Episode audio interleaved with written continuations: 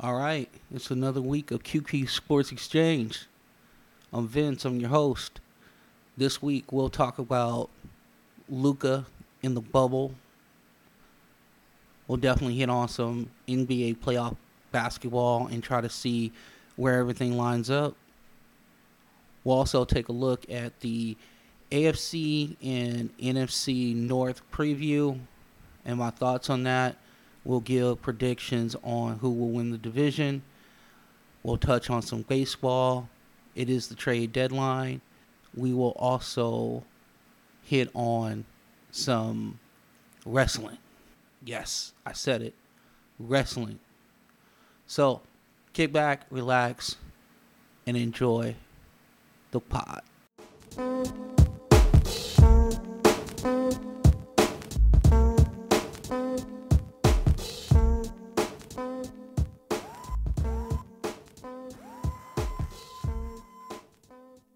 All right, another week. We are back. So excited. Can't wait to talk about what we're going to talk about today. Um, right now, we're probably going to hit on some NBA playoff basketball. I have a couple thoughts, um, and then we'll kind of go in from there.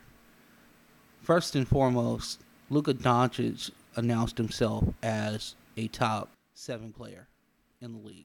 His performance against the Clippers was amazing this kid was on fire the whole series. And he looked like a franchise guy against supposedly two of the best defensive wings in all of professional basketball, Kawhi Leonard and Paul George. So these are the numbers, right? Game three, Luka hits a game winning shot. In that game, he scores 43 points, 17 rebounds, 13 assists. Now, for the series, he averages 31 points, 9.8 rebounds, and 8.7 assists. So let that sink in for a second. First playoff series for Luka, He goes up probably against right one of the best defensive teams in the league.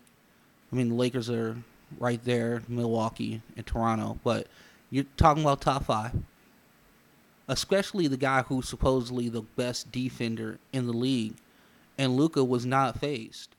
Keep in mind that he he went up he, uh, on his season average. Okay, so for the season he averaged twenty eight point eight points and nine point four rebounds and eight point eight assists. I mean, so he went up about three points for the playoffs. So he definitely can take it up a notch.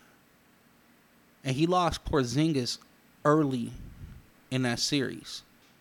Here's a guy, two years in, brings his team to the playoffs. Yeah, that guy is a man and he's a stud and he's going to be hell to deal with for a while. You just look at him. He's just a basketball player. Everybody was worried about him when he came into the league. Oh, Euro. Okay. Another one of those. Keep in mind, we've had some good Euros. What was Porzingis before he got hurt? Unicorn. Pau Gasol. Marc Gasol. So we've had some Euros come over and do damage in this league. And Luka, he got an edge to him. He's not your regular cat. What's the thing on Euros, right? They're soft. Luka is not soft. He got into a couple scrapes in the playoffs. Marcus Morris trying to punk him out. He wasn't having it. You know, that's part of the mental game in the playoffs is sometimes you just want to get into the star player's head to see if he'll make some dumb mistakes and, you know, get outside himself. But Luka didn't do that. So he announced himself very well in the playoffs, and he is going to be nothing nice to deal with throughout his career. That brings me to my question. There's always a question, right? Explain to me how Phoenix, Sacramento, everybody talks about Atlanta. Everybody talks about how Atlanta traded the third pick to Dallas for Luka. But nobody ever talks about Sacramento and Phoenix. Phoenix, I know you had an incredible run in the bubble. 8 and 0. I got you. Could you imagine what Devin Booker and Luka Doncic would look like? You still be playing, by the way, Phoenix. Still be playing. DeAndre Ayton. I mean, there's really not much to say on that. That's DeAndre Ayton. Luka Doncic. Doesn't even seem fair. James Jones in Phoenix. I don't think that was his draft, actually. I don't think that was his. I think he came in in 2019. Let's move over to Sacramento. Of all people, you would think Vlade would have picked Luka Doncic. Euro, fellow Euro, Marvin Bagley Jr. Bagley can't stay healthy. I mean, he is he's talented, but in today's game with the outside shot, which he's shown no parts of. So he's a non stretch four with super duper athletic ability.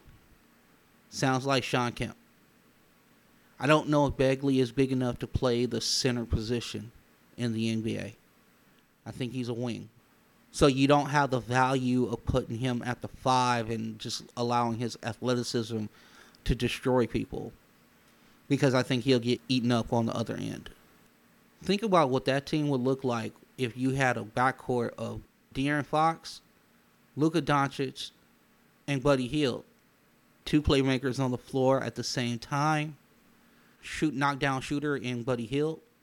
Worried about Luka's defense. Luka definitely moves his feet. He might not be the one on one defender that you're looking for, but Bird was not a one on one defender, nor was Magic. Those guys weren't one on one defenders. It's the rare breed that's a, you know, killer one on one defender. LeBron, Kawhi, Kobe when he was younger. Super one on one defenders, get up in your grill type guys. But Luka is good. Luka is not a, a, complete disaster on defense, and that's the thing, right? Is that you have somebody who is competent on defense, but an absolute witch on offense, and he is a franchise foundation block. This is when you talk about in the league having top guys and how that pushes the needle and gets you to where you need to go. He's one of those guys. Dallas will be a destination for people because they'll want to play with Luka because he's not selfish. He's a cerebral player. You're not going to have problems with, oh, his head wasn't in the game. And you have a guy who is a winner and has that edge to him. So, I mean, he is absolutely in the stratosphere already. I just can't wait to see what next year looks like. That brings me to one other thing. Atlanta, how you feeling? I understand.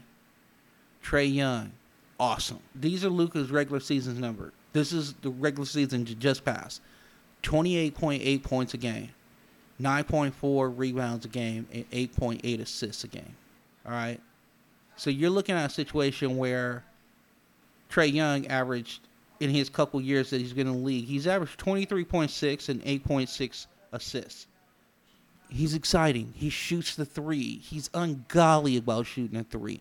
He still shoots for a shitty percentage, though, by the way. His shot selection hasn't matured enough. Because Steph Curry will shoot the long distance three but it doesn't seem like out of the flow of the game. And Trae Young has to do so much for that team. Now, remember, the reason why Atlanta moved back. Hawk fans, let me ask you a question. I know hindsight is twenty twenty, right? And I know you love Trae. But let me ask you honestly. Was that 2019 pick worth it? Because remember who it is. The rights to Luka Doncic went to Atlanta for the rights to Trae Young and the 2019 pick of Dallas. And that pick turned out to be Cam Reddish. Yeah, I'll let that sink in. Cam Reddish.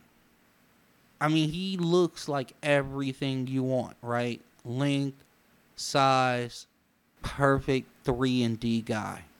But at Duke, it was hit or miss. It wasn't consistent. Zion was putting up consistent numbers. Barrett was putting up pretty consistent numbers. But Cam looked lost. Reddish looked absolutely lost for about half of that season. He just could not find his place. He never got his footing there at Duke. Because when you looked at their recruiting class, when he came into Duke, RJ Barrett was the guy. He was really the guy. And then it was kind of like Zion and Cam Reddish, who were 1A and 1B. It was like one was RJ Barrett, and then you had Zion and Cam kind of on the same tier. But that dude looked lost at Duke half the year. And it affected his defense too. Obviously, there's an adjustment period coming into the association. You know, first year, everybody makes a huge jump. I mean, sometimes it takes a little bit longer, but usually you start to see the the remnants and you start to see the the puzzle being put together by the guy that goes from the first year to the second year. So you're hoping that the Reddish that was the five star guy out of high school shows up because that trade will look like absolute trash in another year. Because Atlanta, if you don't make the playoffs next year, and Luka is now making inroads and going to like Western Conference Finals and or getting to the second round where you know got to the first round this year, and he's starting to make inroads, you're gonna look at that trade and go, "What the heck did we do?" Because remember, Trae doesn't pay, play a lick of defense. You gotta have all those three and D guys around him because you have to cover up for him because his defense absolutely stick Trae Young in pick and roll all the time. So crunch time, fourth quarter, yes, he's going to get you buckets, but fourth quarter on the defensive end, everybody's going to put him in pick and roll, and we'll see. If you got guys like the Clippers, they're going to take turns. You imagine Lou Williams, Kawhi Leonard, Paul George. They would be like holding up their hands like a excited second grader that knows the answer to the question. So, Atlanta, I ask again, looking back, are you confident that you made the right decision in that 2018 draft? Are we to look back on this as the Darko Milicic type situation? Remember that in 2003? LeBron, Carmelo was third that year. Remember, that draft, the 2003 draft, everybody talks about that. Everybody talks about LeBron, D Wade, and Carmelo, and obviously the rest of the draft was awesome. Remember what that draft was. Darko Milicic was the second pick in that draft. Now, keep in mind, DeAndre Ayton has not turned into LeBron and Marvin Bagley hasn't turned into Carmelo. So that makes it worse that there were literally there were four teams that actually got a chance to draft Luka Doncic. Now, Jaren Jackson Jr., we wish that brother a speedy recovery from the uh, injury he had in the bubble. He looks like a player. So that might be the only team that looks back at the 2018 draft and doesn't shake their head. But if you're Sacramento, Phoenix, and Atlanta, I mean, next year could literally be the year where you have a lot of explaining to do. Keep in mind, Vlade has already bailed in Sacramento, so their president of of player personnel is gone. They got a new guy in there. So Phoenix, Sacramento, Atlanta. When you're watching NBA League Pass next year, and you're watching Luka just almost average a triple double or average a triple double because that guy might be the next guy. Westbrook did it for a couple years, but keep in mind Westbrook is six three. This dude is six seven, six eight, two twenty. 21 years old. You think, right? You know how to diet, starting to understand what your personal trainer is trying to get you to do. Your body is starting to show results. Could you imagine what Luka's going to look like after having a taste of the playoffs? Because dudes like that get better.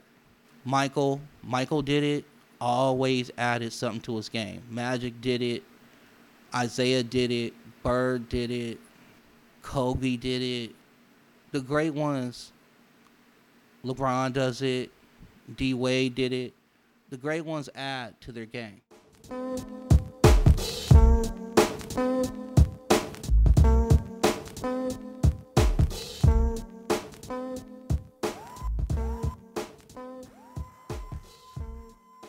All right, we're going to talk a little bit more about NBA playoffs. I'm going to give you a little bit of information that has been going down, give you a couple little observations of what I saw in the playoffs so far. So, Milwaukee looks lost without Giannis. I told you guys, I was not confident in them. Now, they won their first round, but there were signs. There were signs. Orlando played their heart out, but they just didn't have what they needed to go up against Milwaukee. But here's the thing there's a point where Giannis was out of the game. They were up by more than 20. And with nine minutes and 30 seconds left to go in the fourth quarter, Orlando had pulled that game back within three. Now, usually what happens is is that a huge favorite and with the reigning MVP on your squad, usually you're up 3 1, you're up by 20 in the third quarter. Oh, that game is over. You never have to worry about it. Your star doesn't play in the fourth quarter because the will of the A seed, which is Orlando, would have been broken. Didn't happen. Because there's not that reliable second guy. We talked about it in previous podcasts. Middleton doesn't just light it up every single game. If he was giving Giannis 18 points, four or five rebounds, and like four or five assists, that would be all they would need. That would be your second guy. It's just not consistent enough. And there they were in the fourth quarter, having to re put away the Orlando Magic. Bucks fans, how do you feel? You're about to play Miami. How do you feel right now? Are you good? Confident? You needed to get the jitters out the way, go into the second round? We'll see. You just wonder when it's going to raise its ugly head. Keep in mind, you know Jimmy Butler is going to absolutely mentally destroy Middleton. Because that's the key. That is the real key right there. Can Middleton deal with Jimmy Butler and get, not get into the, the craziness and get into wildness with, with Jimmy Butler? Can he just play basketball, give the Bucks 18 to 22 every game, and move on to the Eastern Conference Finals? Because if he does the up and down, where it's like 19 21 game, six the next. That series is going to go seven. Lakers took care of Portland. Dame got hurt. That was pretty much the end of that. They had too many injuries going in. Dame gets hurt. Knee sprain. Left the bubble. And Portland's bubble burst as soon as he left. I was actually scared of Portland. I just thought that was something entirely different to deal with. LeBron and AD showed us who we thought they were. Playoff LeBron is a different animal. I mean, you can see it on his face. It's that line from Drumline, right? One band, one voice. That dude has Lakers. One band, one voice. And by the way, Anthony Davis, welcome to the playoffs, buddy. I mean, how the hell are you? Feeling good? You out of New Orleans? 43 and 9 to close out. Close out game. 43 and 9. That's what he dropped on them. Clippers still think that Anthony Davis is soft though. By the way, Clippers look complete. Like they look good. They got a lot of weapons, man. Like a lot of dudes can get hot. It's crazy. And you just don't know which one is going to go off. You don't know what which one is going to be the bomb, right? You don't know which wire to to pull cuz you don't know if it's going to accelerate the clock and blow up. Boom. The only thing with the Clippers is like I said last week. Are you going to be as mentally tough as LeBron cuz that's what it's going to take.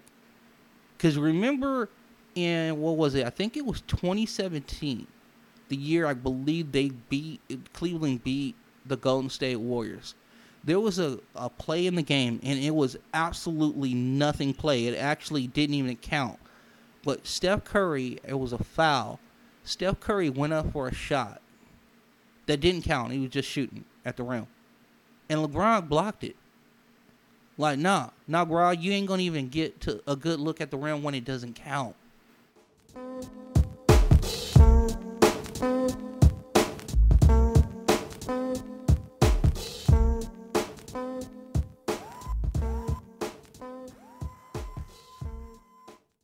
Denver and Utah are going to a game seven. Crazy. Because I had written Denver off in the last pot. I was like, good playoff run, good experience. You got Michael Porter's much needed playoff experience. Everything's cool. Jamal Murray said, uh uh-uh. uh, no, no, player, it's not over yet. He dropped 50, 43, and 50 in the last three games. Okay? 50, 43, and 50 in the last three games. He was not ready to go home yet. So Denver pushes it to a game seven. Mock pick out of the East, starting their second round series with Toronto. We'll get to see what that looks like. B Town, you have nothing else to be excited about until September 10th and football season starts. But right now, the Celtics are looking nice. Jaylen Brown is exactly who we thought he was. He's that dude. Jayson Tatum looks like a number one. He's that dude. It'll be really interesting to see how a very, very disciplined Toronto Raptors also keep in mind your reigning and defending NBA champions, Toronto Raptors. Drake, or as I like to call him, Aubrey. Just messing with you, Drake. Shout out to Drake. That's going to be a real interesting series. Who's going to be the guy who steps up for Toronto? Because I don't think Kyle Lowry is the guy who can say, okay, consistently, I can give you 20. You got Pascal Siakam, he can give you 20, but who's going to be that other guy to give you 20? Is it going to be VanVleet? Who's it going to be? Because Boston got their dudes. They're ready. So we'll see how it goes, right? Playoff basketball, awesome. As I sit down and do this pod, Houston's in the dogfight with OKC. Uh, we talked about it last time. Chris Paul did not realize that OKC wasn't about winning this year. Surprise, Chris Paul says, no, we about winning. I'm old. Every playoff chance I get, I got to take advantage of it. He's to give you 22 and 10 and, and 6 rebounds at 34 years of age and keep your team competitive in the playoffs when you don't have any business being there.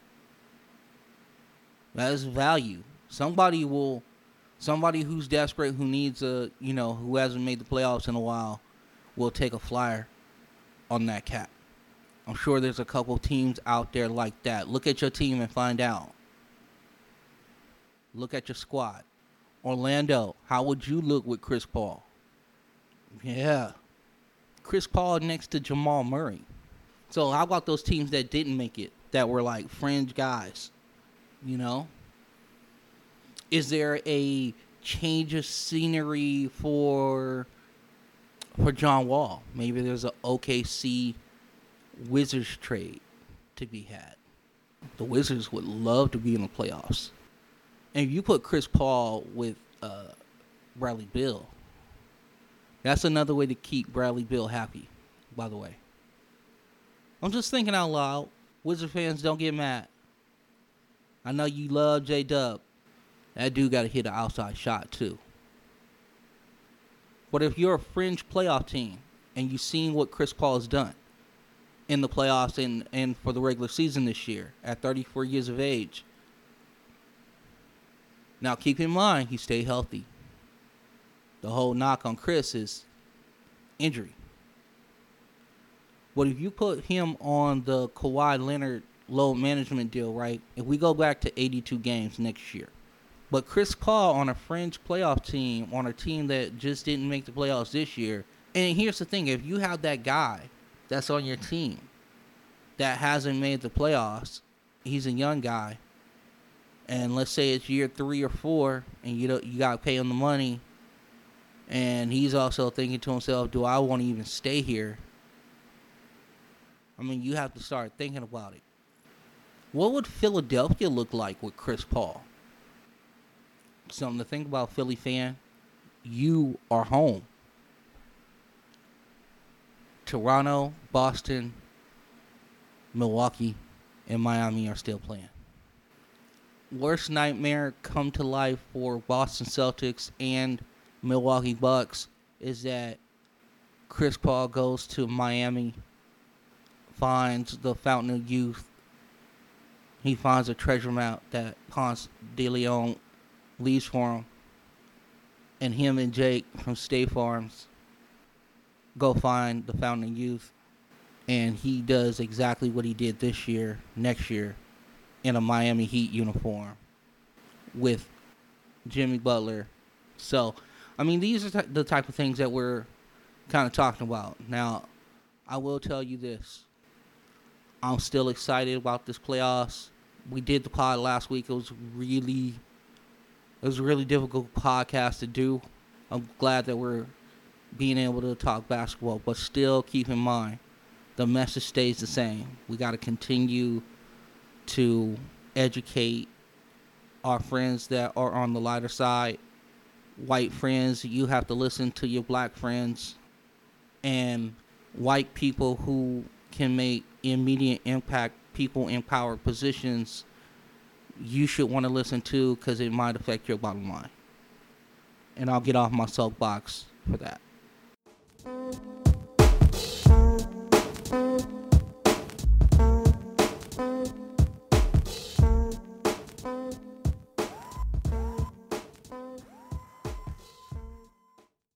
All right, all right, here we go.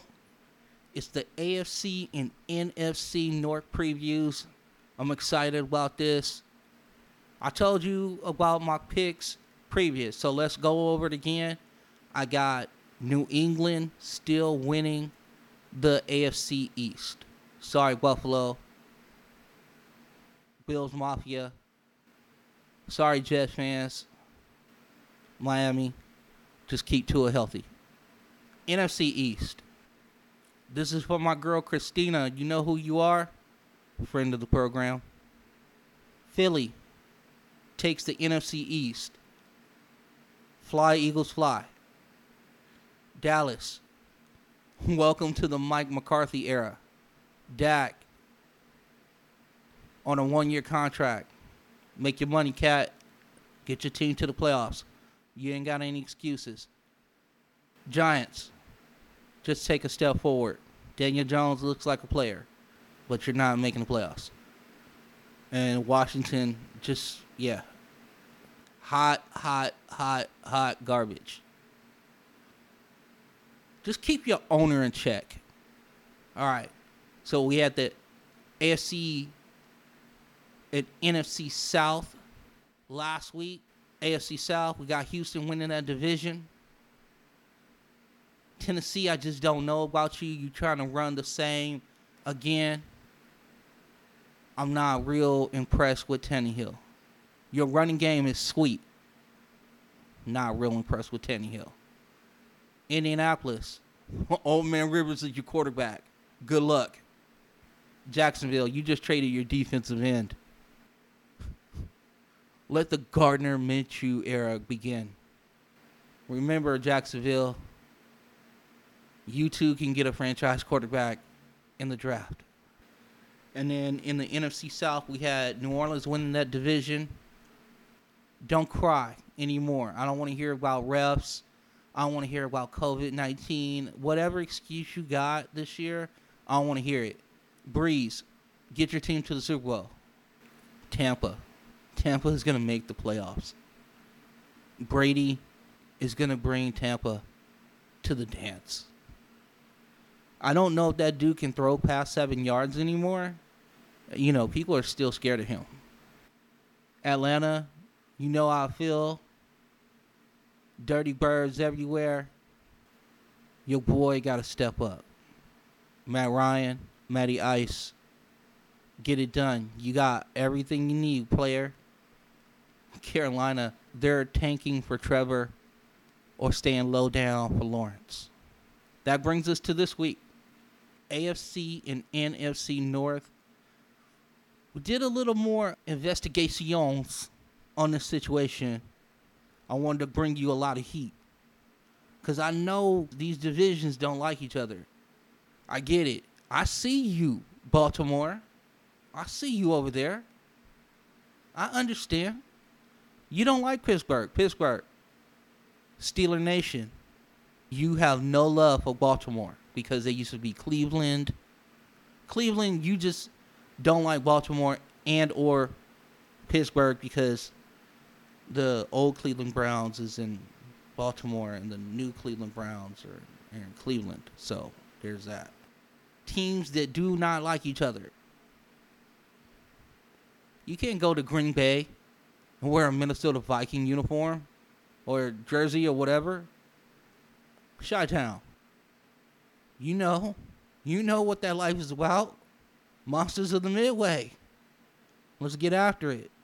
All right, so here's what we're gonna do. We we do a breakdown of all the teams. Like we hit little quick points about your squad. So if you are AFC North or NFC North fan, this is for you. So I know my mama will be listening because she is from Kittanning, PA and she is a Steelers fan.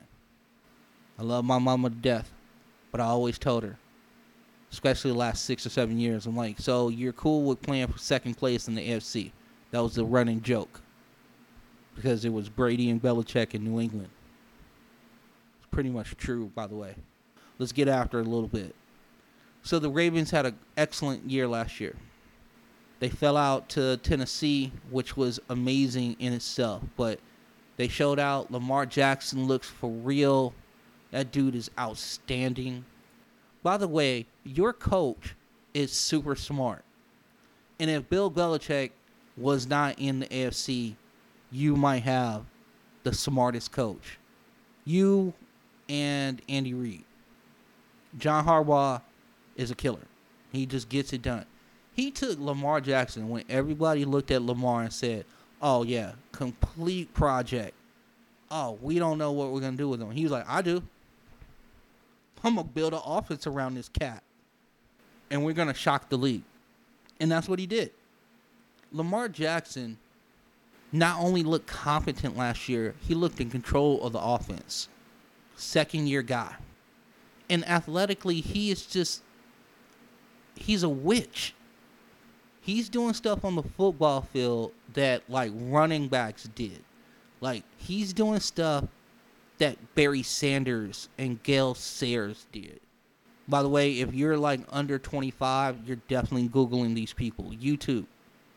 Get it going. Fact check. Those dudes were sick in the open field. And Lamar is sick. Must be nice to have like two or three running backs in the backfield together. So the quarterback is just as dangerous, if not more dangerous, than the actual running back. Go figure. So be more. Your rushing game is elite. You got Ingram, you got Jackson, and you got Gus Edwards. So you got a three-headed monster. Good luck in the fourth quarter. Anybody that plays Baltimore, you're gonna be tired. The one question that I do have about Baltimore is the interior of their defensive line. Are they stout enough? Because remember, Derrick Henry ran all over them in the playoff game. That's how they lost. They were gassed at the end of that game. They did not want to tackle anymore. Like, that's their job. Defense tackles people. And they just did not want to do it in that playoff game. Be more, I'm really sorry I had to bring up some wounds that probably were still open, but you know what it is. We're trying to find a winner in the AFC North. But your defensive line, the interior, I don't know if you did enough in the draft and through free agency to to shore up that. That's really honestly the only thing that's wrong with them. Secondary's good, good linebacking core. You're gonna score enough points, so if that's the only hole on your team, you're in pretty good shape. Now, what I've been dreading the whole time Pittsburgh Steelers. Steeler Nation, where you at? Your quarterback's back. Do you feel good? Is this the bounce back year? Oh, we got Big Ben back. We're going to be good. Yeah. So here's my question about Big Ben. Another year older, another injury. Big Ben kind of reminds me obviously a little more successful, right? Big Ben reminds me of Steve McNair. Steve McNair t- took a lot of punishment at the quarterback position. And has Big Ben taken a lot of punishment at the quarterback position? Steeler fans, tell me. Your, your boy has been injured. And especially the, over the last three or four years, he's been injured a lot. That usually doesn't go away usually once you start to be injured quarterback, you stay injured quarterback. Unless that dude went out and found like a magic elixir or whatever Captain America took to make him a super soldier. I got questions about the health of your quarterback. Your D is awesome. You never worry about the Steelers' defense, right? Defense, they do play it in Pittsburgh. You got Minkah Fitzpatrick, who looks awesome. D, as far as the line is concerned, is good. TJ Watt looks like a stud. Bud Dupree gets it done. Every year, Pittsburgh Steelers, for some reason, they just grow linebackers and they play good defense, and it's not a shock to anybody who's been watching football. Steeler fan, do you like your chances? Does he stay healthy for 16 weeks? Hell, does he stay healthy for 14 weeks? That's a question. You got to ask yourself, Steeler fan, do you feel comfortable with your quarterback who's been beaten to hell over the last three or four years? Cleveland, Cleveland, this is your question. You guys felt like you got picked on last year. Baker, you need to stop watching TV. Stay off Twitter, bro. Instagram. There was a lot of noise coming from you guys last year. Does Baker Mayfield make the leap in year one of Kevin Stefanski's offense? You got a a very credible offensive mind. Now here's the thing: if everything goes right, they're looking good, right? Because the Stefanski offense is built for running game, play action pass, get your quarterback out. It's really tailored for Baker Mayfield. Now, does he take to the playbook? Does he take to the coaching? Does he stay disciplined within his reads? Those are the questions that you have, Cleveland. Now, here's the second question. If there's some growing pains within the offense, do you lose OBJ? Does he implode? I don't like it when my quarterback is volatile, my star wide receiver super volatile. I'm hoping that Stefanski can bring some maturity to the Browns. Is the left tackle for Cleveland ready? As Willis ready? First year. You know what I'm saying? That's a rough situation. You are the blind side. Defense looks nasty. That's what's going to keep them in games. If they can figure out the offense, the defense should keep them in game. Myles Garrett, defensive end. Hopefully, he learned a lot from his indiscretions last year. So you're stout on the defensive side. You got some playmakers. You should be good defensively. You just got to figure it out offensively. So Cleveland, it's up to your new coach and it's up to your quarterback to figure it out. Cincinnati, what's up? Joe Burrow, Joe Cool is in the building. By the way, that was the right pick. That was the right pick, Cincinnati. Congratulations, you got the first pick right. I don't know about your organization. I wonder in like three or four years we'll be holding up signs talking about free Joe Burrow from Cincinnati. Cincy, don't get mad at me. I'm just looking at your squad. I'm looking at your front office and just some of the things that have gone on there. The good thing that you know about him as a rookie is this one, he's not scared. He's super confident. His swag is off the charts. That dude is cool. Boy, he's cool. And them dudes at LSU played their ass off for him. So just in the situation of do you have a a real quarterback? Yes. Now, do I expect the game to move fast for him early? Yes. Do I expect him to struggle? Yes. But will you ever see it on his face? Probably not. That dude stared down Alabama. He stared down Clemson. He gave teams the business. So as far as rattling him, I don't see it. He's a franchise. He'll be the franchise for a long time to come. Now, here's the thing. This is what you want to do, Cincinnati fan. This is what you want to see. The model of success for the Cincinnati Bengals this year is having Joe Burrow lean on the running game. Mixon and Bernard are solid running backs. They also can catch the ball out the backfield. So you have some weapons there. And that's a great thing for a rookie quarterback.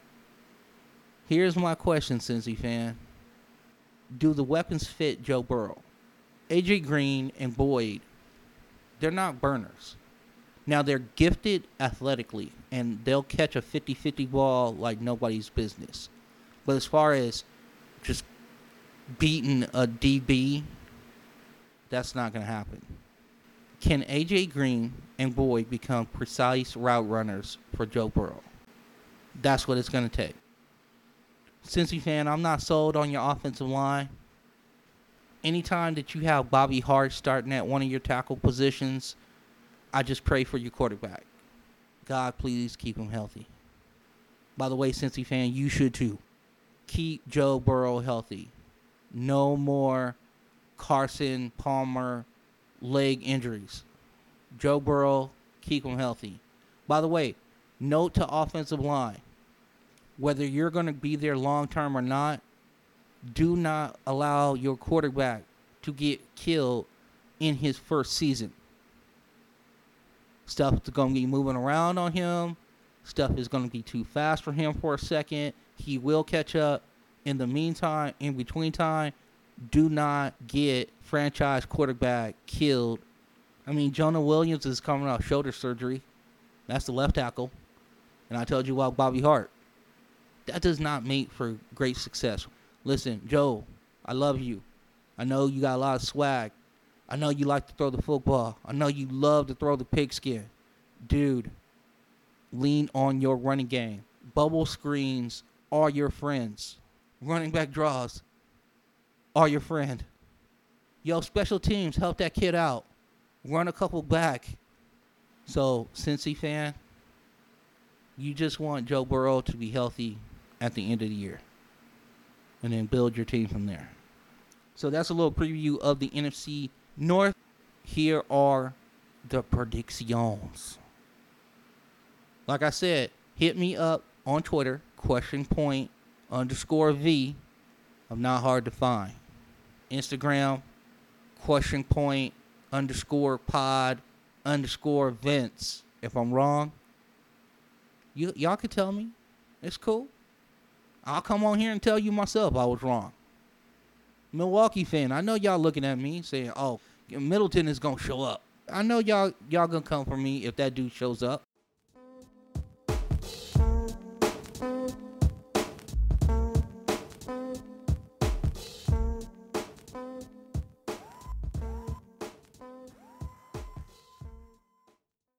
Right, Cincinnati. This is what you're looking at, right? You're looking at Joe Burrow. Going to be very excited about having him. You just want to make sure that he hits the tight ends. Hopefully, AJ Green and Boyd play out of their mind. He has a quick release. He gets the ball out quickly so he doesn't get into a lot of injury type situations. If you go 5 and 11, be real happy about that. You come out of 2020 with quarterback still standing and not in the fetal position because he was sacked 66 times in 16 games, you done your job. If he doesn't come out shell shocked or injured, you're good. Experience is key. You're about to have turnover in this division. Pittsburgh fan, I know you don't want to hear this, but you might be on the decline. Cincy 5 and 11. Get your draft board ready. I don't know what your scouts are going to do with some of the football teams not playing. Draft well. Pittsburgh, we got a problem. 9 and 7 is the very best you're going to do. It actually might be 7 and 9. Cleveland is better in your division. They have improved. Cincy is at least going to be competent, so you can't just walk in and expect to win. Baltimore is a beast in your division, so Pittsburgh, tell me where the easy wins are going to come from. I don't know. 9 and 7 or 7 and 9, it all depends on the shoulder and, and arm of Ben Roethlisberger. Cleveland, are y'all about to make noise? Cleveland, I'm going to tell you right now, when you hear this prediction, y'all going to be real happy. I'm banking on the D, and I'm banking on Baker Mayfield. 10 and 6. Browns, dog pound. 10 and 6. Will you take it? It's not enough to win the division, though. But are you excited for 10 and 6? That could be a playoff situation for you. Be more stand up. I got your team going 12 and 4 or 13 and 3. You know why? Lamar Jackson. That's why. He's the best quarterback in that division. And here's the thing he's the best quarterback in that division, and all he has to do is throw the ball 25 times a game. How sick is that? Be more. 12 and 4, 13 and 3 is it Kansas City and Baltimore in the AFC title game. Baltimore fans, that's what you should be looking at. You should be looking at a division title and playing late in January for a chance to play in early February. We're going to talk a little NFC North football. When I was doing my research for the NFC North, I threw up my hands because I had no idea who's going to win this division. For my football people out there, you know what I'm about to say. Anytime you have a division where there's a lot of unknowns, a lot of uncertainty, then you always go with the most talented quarterback in the division. So that's where we start. We start with Aaron Rodgers and the Green Bay Packers. So, Green Bay, you pissed off your franchise quarterback. How do you, in good standing, look at Aaron Rodgers, who carried your football team for years? Because that defense was mediocre at best. The offensive line has been okay it's never really been great with Aaron Rodgers at the helm. And that dude really hasn't had a ton of weapons. So what does the management do for Green Bay? Hey Aaron, what do you think about us drafting the future quarterback of the Green Bay Packers? Think about that. You know, it's a virtual draft. Aaron Rodgers sitting back and he's at home chilling. First round, you know, he doesn't have a high pick or anything, so you know he gets something to eat. You know, he probably orders some Postmates, gets a glass of, of scotch. Green Bay Packers are on the clock. Mel Kiper Jr. is talking about 37 wide receivers that are available to the Green Bay Packers. Aaron Rodgers is maybe thinking, hey, okay, a trade. You know, maybe you trade a first rounder for a really awesome tight end. You know, that'd be cool. Commissioner steps up to the podium and goes, with their selection in the first round, the Green Bay Packers select quarterback Jordan Love.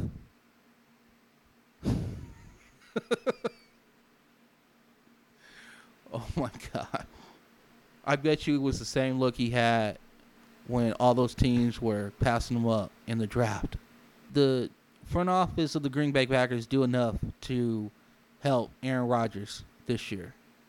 If you can get him a weapon with his release, understand always build for the future. I get it. Don't reach. But there were so many wide receivers that were in that range that hell dropped out of the first round, went into the second round. People picked up value in wide receivers in the second and third round. Nope. First round, quarterback, Jordan Love. Hey guys, you know you're about to know what I'm talking about. So you come home. Hard day's work, tired. Just want to kick back for a second. Wife comes in. Hey honey, how's it going? Sorry, tired. Well, I have something to tell you. Can it wait? No. What is it? I spent like three grand on shoes. What? I thought we were going on vacation. I thought we were getting away. I thought we were going to um Bora Bora or this is pre-pandemic or post-pandemic obviously can't go anywhere. Got it. But that's exactly what happened to Aaron Rodgers. All he wanted to do was sit down in front of the TV and veg out and his front office told him, "Hey, by the way, we drafted the quarterback of the future." That's a kick in the teeth. Now, here's the thing. Green Bay has done an excellent job in the last couple years building up their defense. Their secondary looks stout. Linebackers, great trades last year. Both Smithses worked out. Defensive line could use some work, right? But all in all, defense is stout, correct? Okay, Vikings. Does the kid out of LSU, Jefferson, is he better than Stefon Diggs? Because I didn't quite get that. I mean, I understand, you know, your your cap, right? You gotta keep your cap cool. But here's my thing, and this is directly pointed at Kirk Cousins. This is why I said in my first pod that I did, the first one. So go back and listen to the first pod. When you have a quarterback who's making a lot of money and he is not that difference maker, you lose key pieces like Stefon Diggs. So, Kirk Cousins, this is for you. You make a whole bunch of money over 30 mil, and I do salute you, sir, and getting that bag. Anytime you can get the bag, it's all good with me. But there are responsibilities with that bag. Stefon Diggs is gone now. Kirk Cousins is not that quarterback that is going to be no matter what happens, injuries happen, he's going to keep your team afloat till everybody gets back and what no, that dude needs everything to be right. Perfect conditions. So, Kirk Cousins needs to live up to the contract. You got to be the franchise guy. And whatever adversity you face this year, you need to overcome it and get your team back to the playoffs. Now they just traded for the defensive end from Jacksonville. So the good thing with that is is that the defensive line, which was stout, is now even better. So you might actually have the best defensive, like getting out the quarterback situation in your division. So Minnesota defense looks good. Can Dalvin Cook stay healthy? To me, he's one of those players that is an absolute talent. He's got to be able to stay on the field. Hamstring injuries, I don't know what you got to do. Yoga. I don't know if you need to drink more water, player. I don't know what you need to do, but you cannot have nagging injuries this year. Your team needs you. You need to give them 15 to 16 games. Because if you do, the numbers are going to be there. Dalvin Cook is a stud. My whole question about Dalvin Cook is can he stay healthy? He changes the dynamic of that offense when he is healthy. So, Minnesota Viking fans, rejoice. Your defense is awesome. Your quarterback, we don't know. And it's not perfect conditions around him. So, we'll see. Detroit Motor City stand up. On paper, Detroit. If you don't look at the Detroit name, you just look at the talent, just say, they got this, they got this, they got this. That team looks good. That team looks real, real good. If it was any other team, I would pick them. But it is the Lions. And sometimes, Detroit, I always say it about you, sometimes you just can't have nice things. Somehow, some way, you find a way to screw it up. So we have questions with this team too, right? Stafford should have all the weapons he should need to be successful. Matt Patricia and his and his staff has been around for three years. Patriot way. Don't turn over the football. Play good defense. Stability in that organization. Stafford doesn't have to worry about that. Picking up the running back Swift in the draft, clutch. Your wide receivers, Golladay, Jones, Amendola, solid, solid group. Amendola, stay healthy. I remember you as St. Louis Ram guy, couldn't stay healthy. Danny Amendola was Wes Welker before Wes Welker. For you kids who do not know who Wes Welker is, Google. He was a guy before Julian Edelman in New England. Before there was Julian and the love affair that was Brady and, and Julian Edelman, there was Wes Welker. So Google kids. Amendola is that type of guy. He just got to stay healthy. You got another reliable target in TJ Hockenson. That dude should break out this year, second year, from Iowa. Stud, uber athlete at the tight end position. Offensive line looks good. Patricia knows all about that. He knows all about what it takes to win when it comes to that. Jeff Okudah is going to be big time for the Detroit Lions. That dude is a stud. He plays cornerback. He's like, this is my side of the field. You just don't throw to this side of the field. If you do, it's going to get picked off. What your defense needs to do is get off the field on third down. Stop letting third and sevens happen. Stupid penalties to the Detroit Lions has been the bugaboo for what, a decade now? Stop having personal foul penalties on third and nines. Stop letting teams run for 16 yards when it's third and 13. Get off the field, help your offense. The question about the Detroit Lions is Patricia, really. Is he the coach? Is he going to get Stafford not to throw 16 to 18 interception, interceptions in a year and get him down to a, res, a respectable level of 10 to 12? Because if you take off six interceptions from Stafford, you're going to win that division, Detroit.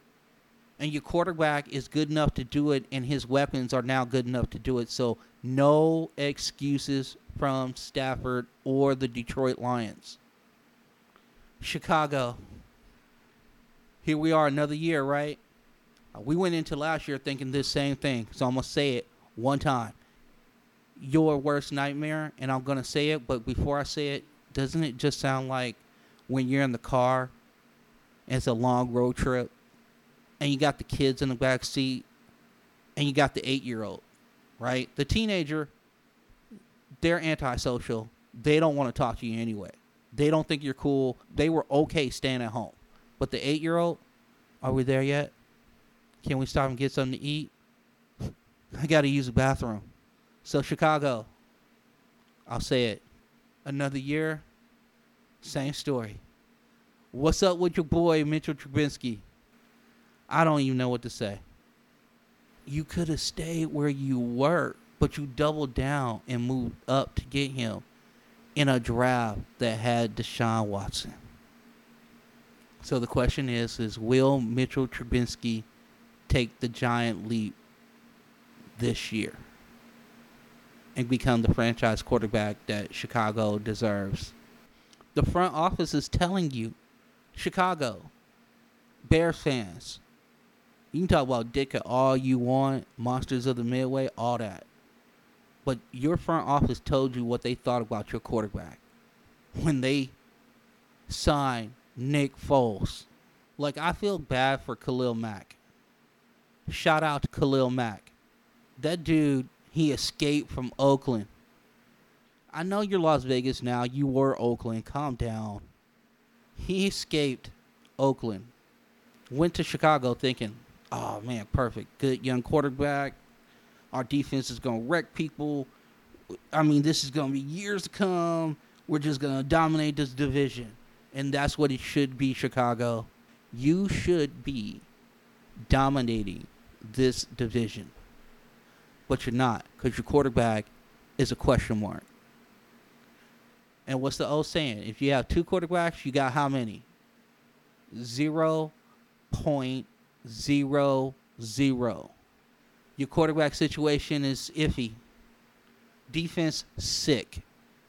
Getting after people, absolutely. Offense, no clue. No clue what's going on over there. All right, so here is what we look at at the division and how it's going to play out. Green Bay, you got the best quarterback in the division. You should win the division. 10 and 6 should be the Packers record. Rodgers is going to be brilliant again and save the Packers front office ass again. You're welcome, GM of Packers it's like he's going to succeed even though you guys are not that good at your job. Minnesota, your team was a little bit harder to figure out. I like the upgrade on defense. Getting a kid from Jacksonville, young, 25 years old. He just needs to get paid. He's willing to take a pay cut to come to your team. So when you go ahead and negotiate with him, please negotiate with him in good faith. Young man, go ball out. Go get your sacks and then go get your bag. But here's the thing, Minnesota.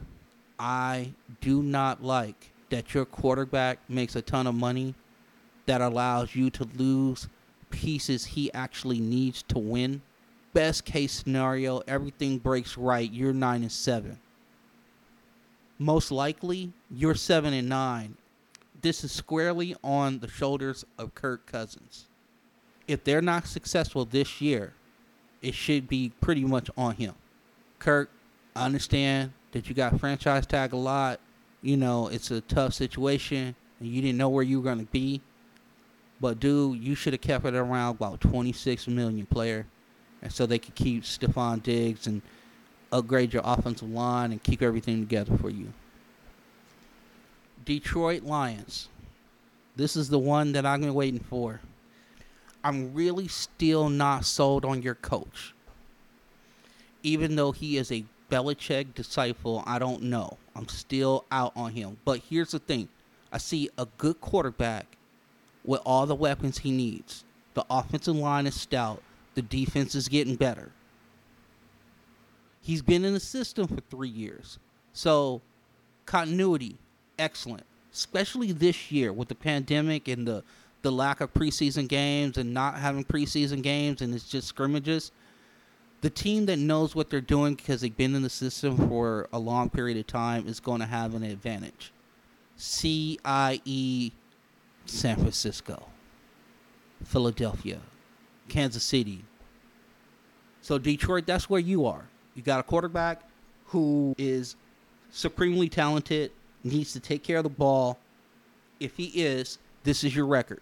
Patricia is the guy and he exudes some leadership qualities, and your quarterback tones down the turnovers, you should go 11 and 5. And that would mean that you would have won the division. I just don't know if everything's going to break right for you. So what I'll do is this: I'll give you nine and seven.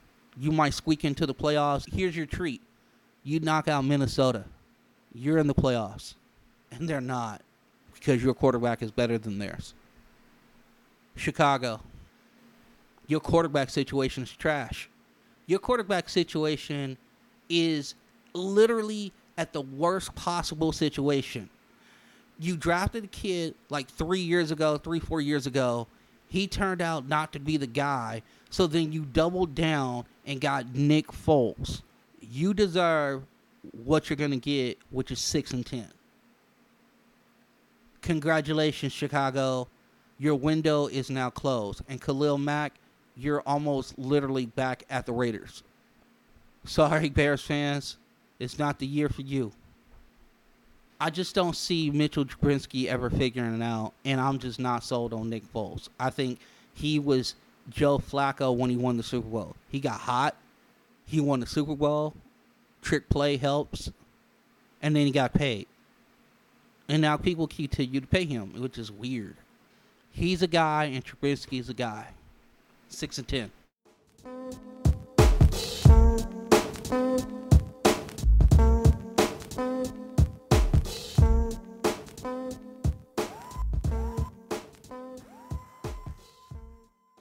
right, we're gonna quickly hit some baseball. Okay, the trade deadline passed today. Um, there was a lot of movers and shakers.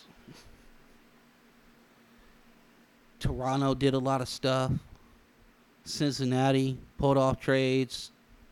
San, San Diego just went crazy. They traded half their squad. When's the last time you ever heard of a team trading for two catchers during a trade deadline? I can see one, right?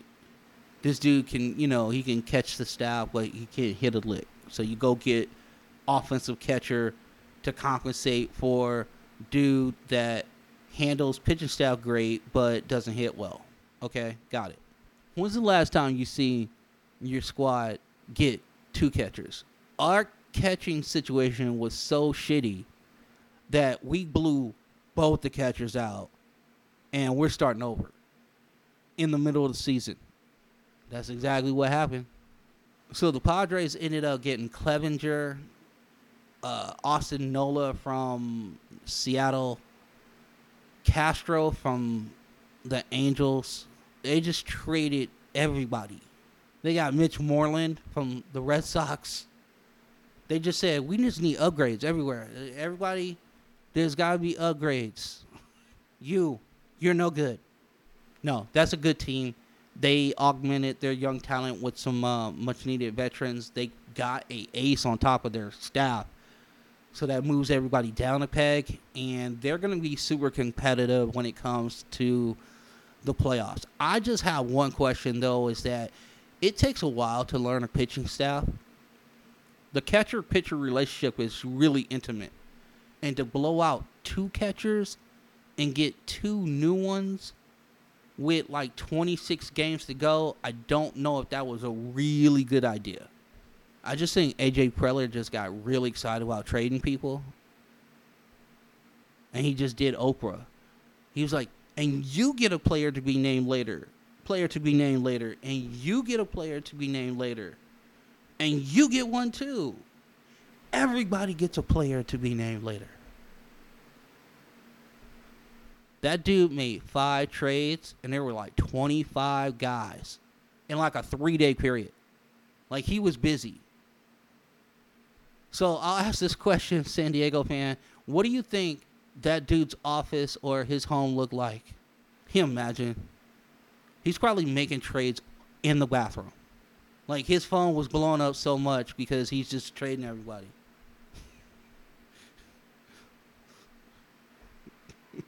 hey Boston, Chaim Bloom, I'm about to call you back. I'm on the can. How many Red Bulls of coffee did that guy have to stay up to do this? A lot of trades. Since he really went for it, they uh they ended up getting Brian Goodwin from the Angels, and then they ended up getting uh, Archie Bradley from the Arizona Diamondbacks. Those were kind of like under the radar moves that happened pretty much literally right at the deadline. And Cincy is that team that scares me because their pitching is that good. And that would be the team that I wouldn't want to face if they got in. That's the team I wouldn't want to face in a short series. All the big boys did nothing. Yankees, super quiet. Dodgers, super quiet. So, Dodger fans, how do you feel? So, no movement at the trade deadline. Is this another Justin Verlander situation? I mean, the Dodgers are playing great. They're 26 and 10. So, Dodger fans, are you are you okay? Are you trusting that Dustin May or Julio Urias are ready for prime time? Buehler's amazing. Kershaw's look good this year. I just wonder if having that third guy would make a difference. I mean, they're deep. Offense is sick. Mookie, Mookie Betts it looks awesome. And here's the thing Corey Seager, keep in mind, I think people forgot about him and forgot about how good he was. And he's having a really good year. Remember all the talk about Francisco Lindor? All that shut up now, right? Corey Seager's playing great. I would have liked to have seen the Dodgers get another starter. I mean, not just any dude, you know. I mean, Lance Lynn is the guy that was out there for them to get. Now, we'll find out in the days to come that Texas asked for pretty much everybody. They asked for Gavin Lux, Keibert Ruiz, Dustin May, and that was probably Andrew Friedman just kind of going like this. Uh, no. Really curious that the Yankees couldn't get not one thing done. Usually, that's the team that usually is very magical around the trade deadline. They find a way to get stuff done. Not this year. And they might be in real trouble because Toronto did get better. They added uh, Walker, Taijuan Walker, and they added Robbie Ray from the Snakes. So, so who won the trade deadline? I mean, it's hard to say it wasn't San Diego because I'm still trying to figure out what that dude did as far as sleep is concerned. Well, we got 26 games to go. We'll find out, right?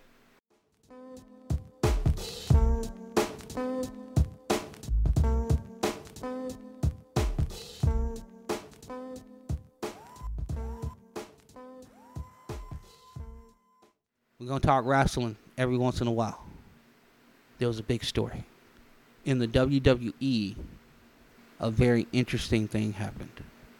Roman Reigns turned heel. Now, for the wrestling fans out there, hey guys, yo, this day has been a long time coming, right? This is the day that everybody wanted Cena to have that he never he never changed. He never went heel, and everybody wanted it.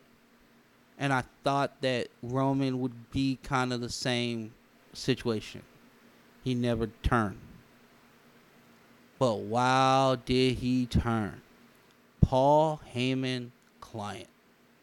Oh, you never have to worry about Roman getting heat anymore because he definitely to get it. And it's to be awesome. We're to see bad guy Roman Reigns. I don't know who talked to him. I don't know if it was Triple H. I don't know if it was Shawn.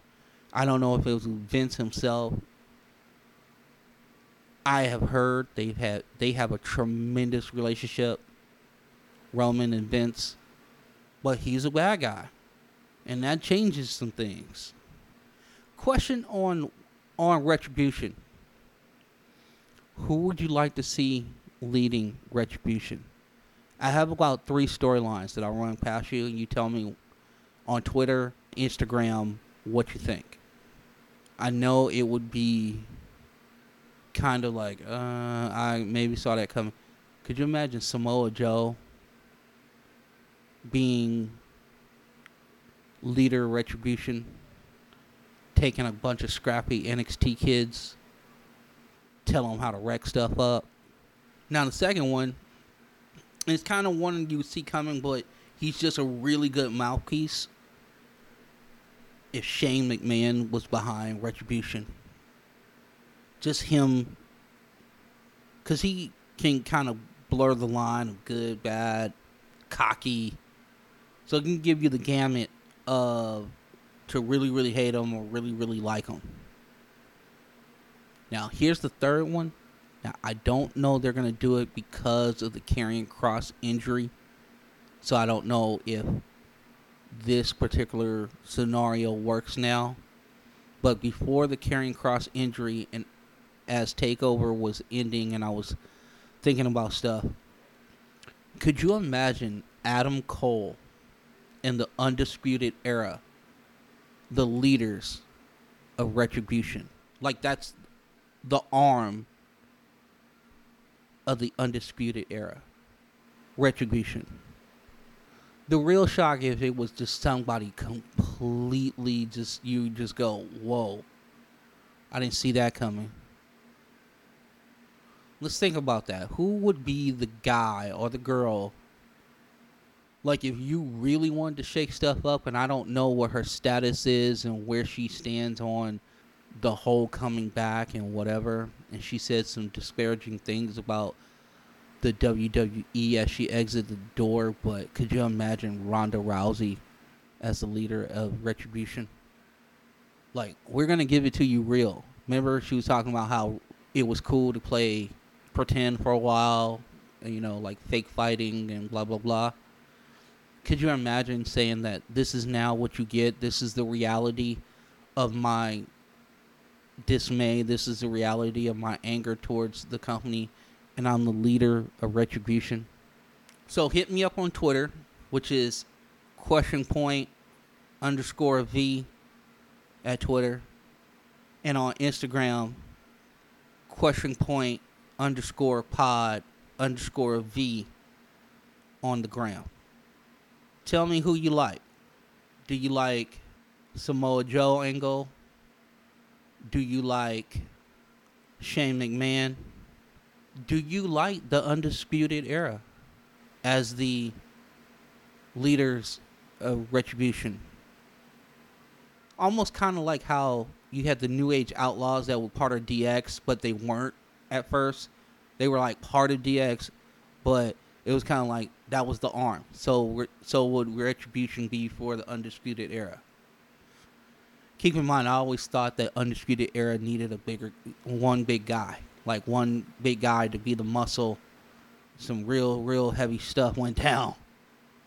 You know, the Keith Lees of the world, the Karrion Krosses of the world, the Dijakovics of the world, that they had a guy that would be able to match up physically with that with that cat.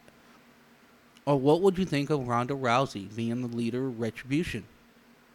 And the storyline being as such. I'm tired of fake this, fake that. Somehow it collaborates with the Raw Underground somehow, some way. So maybe you almost start like a um what was it? You had the the corporate the corporate champ back in the day, Attitude Era. Shout out Attitude Era. Shout out Stone Cold Steve Austin. Shout out The Rock. Shout out The Undertaker. DX, Shawn Michaels, and them loved the Attitude Era. So Ronda Rousey is the leader of Retribution. That would be cool. That would be some stuff that you just didn't see coming. And when's the last time that we had? I mean, uh, we've had duos, right? We've had Bayley and and Sasha Banks. We've had the IIconics. We've had the Riot Squad. But we haven't had a good. The best women's faction that I can think of, honestly, I'd have to say it was in TNA or Impact Wrestling. The beautiful people were awesome.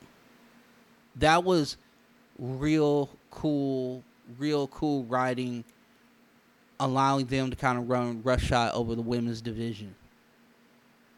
I'm trying to think of somebody else that would actually make sense for them to do that. Now, if you want to bring the ratings haven't been good, right? Now, you really want to turn some heads and make some money and also spark the interest of somebody that you've been clamoring to get back. Could you imagine CM Punk as the leader Retribution? Instant credibility, instant mic skills. If you put him with a bunch of NXT people, to kind of do them the favor to get them over, to get them to pop.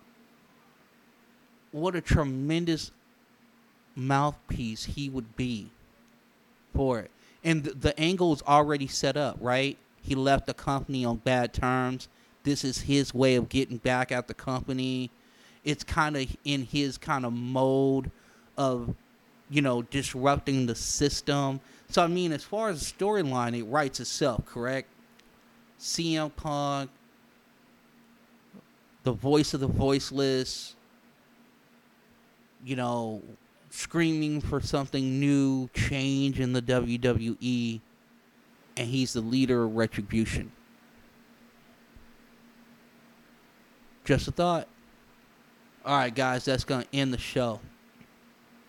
I want to thank everybody for listening. Um, I've said it before, I'll say it again this is a real dream of mine that I get to do this. And I hope you guys really enjoy it. Um, hit me up on Twitter, hit me up on Instagram for content that you want to see. Like I said, we went through most of the divisions of football. We have to we have to do the AFC and NFC uh, West. That is it and then at that point, those we will pick those division winners, and then, you know, I think I kind of allow the season to play out a little bit. You know, four, you know, three, four games into the season, then we can st- start talking what we're gonna do for Super Bowl. You know, I think, you know, I'm a, I'm kind of like a Belichick guy. Like I like to tinker and tweak my team, and then kind of figure out by week four what we are. So again, that'll end the show. I'm Vince keep in mind that we also have a pod called Question Point Pod. My wife is on it, Belinda. She's awesome.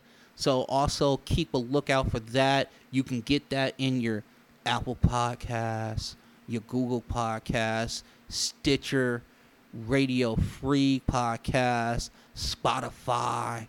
We everywhere. Everywhere that you can get a podcast, you can get our podcast. So, Question Point Pod that's me and Belinda. That drops every week. We usually try to drop it by Friday. But don't stop listening to this podcast. See, listen to that podcast, Question Point, but then just slide on over to the QP Sports Exchange and listen to this podcast. Because this is where you're going to get the real dope. This is where you're going to get the real scoop. You're going to get the real opinion of the fan and I hope that I'm doing you guys justice. So, if I'm not, send some comments, subscribe, download, tell your friends, because I'm looking for you. Because we're coming after people. We want to be the best podcast, best sports podcast on the planet. Not just in the U.S., everywhere. All right. So I hope you guys enjoyed the show. I'm out. I'll see you next week. A little football preview. We'll go West Coast style. So maybe we'll do some Snoop Dogg, you know, to start a show real proper. Get the get the music going, cause we're gonna do the West Coast AFC NFC preview. Until then, y'all be cool.